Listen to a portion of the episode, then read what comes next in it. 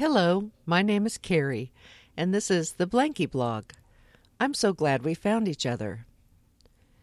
Where did I get the idea for this podcast? It's been a process. Ten years ago, my friend Rich and I were having coffee. I was talking about all the people I knew who had trouble sleeping. I wished I could call them all and talk them to sleep. Instead of a wake up service, it would be a tuck in service. He thought this was a great idea. After all, we should be using our speaking skills inside and outside of Toastmasters. This would be perfect for you, Carrie. I don't mean that your regular speeches put us to sleep or anything, but people could call in and you would tell them everything is going to be all right, and you could monetize it. 1 900 Sleepy. Oh, that's not enough letters. One nine hundred tranquil. Well, not that's not quite right. One nine hundred lullaby. That's perfect. He thought it was a genius caliber idea. Right, a 900 number. And like I'm going to sing lullabies to anyone? Not that grown ups don't need a good soothing lullaby, but I would never do that. I just don't sing in front of strangers. The whole idea is just ridiculous. He was certain I was wrong.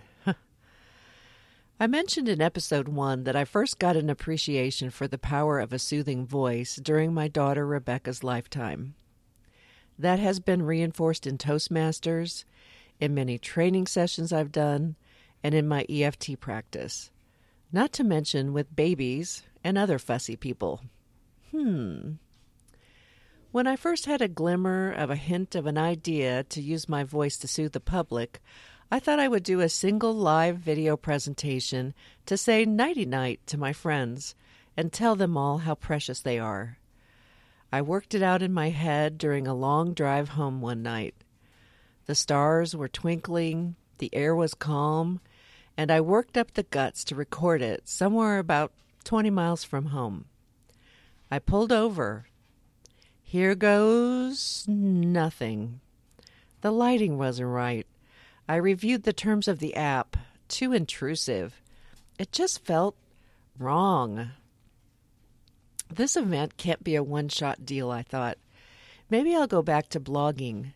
I've been a writer for a long time, and I enjoyed writing a blog a few years back. I wrote it while training for an extreme hike fundraiser for cystic fibrosis a good cause. But what would be the purpose of this new blog? It would come from my desire to be a blankie for whomever might listen. I got that nickname of blankie for a reason.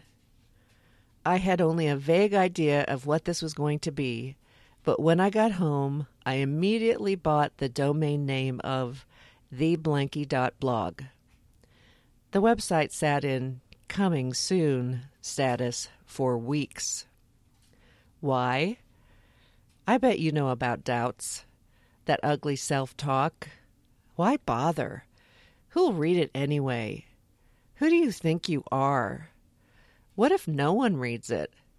What if no one likes it? What could I do if I didn't listen to that dream killing naysayer in my head? I could hear God for such a time as this, my lamb.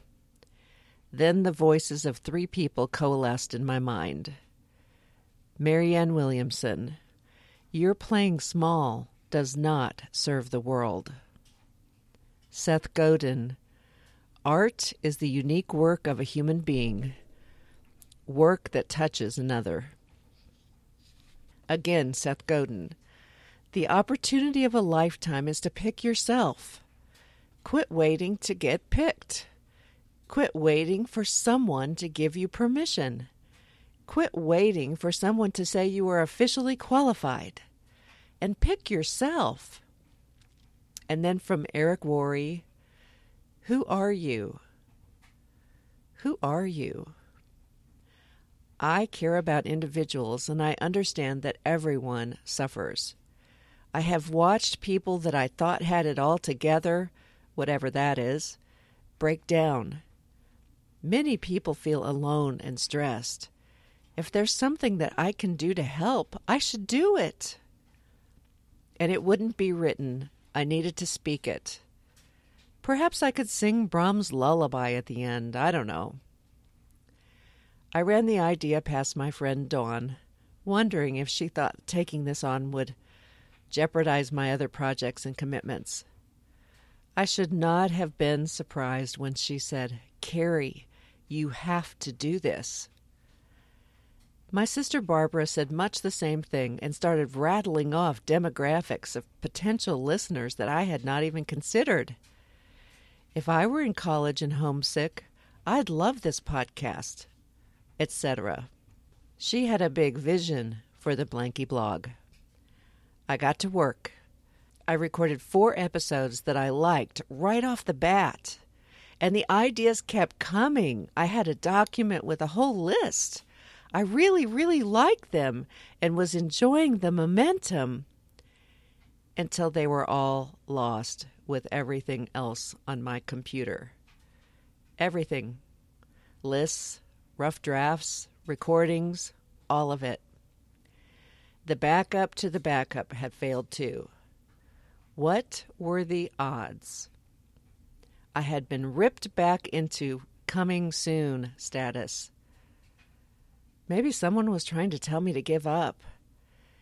Maybe that negative self talk was justified. Maybe I should give up. Nah. Do you have a dream in coming soon status? I want to hear from you. You can contact me via comments at theblankie.blog. I would like to see your blanky photos there too. There's a place for you to submit them for possible inclusion in future episode notes. What could you do if you ignored the dream killing naysayer in your head? Consider yourself tucked in. Lullaby and good night with roses bedight, with lilies bedecked, under baby's sweet head. Lay thee down now and rest. May your slumber be. Lay thee down now and rest. May your slumber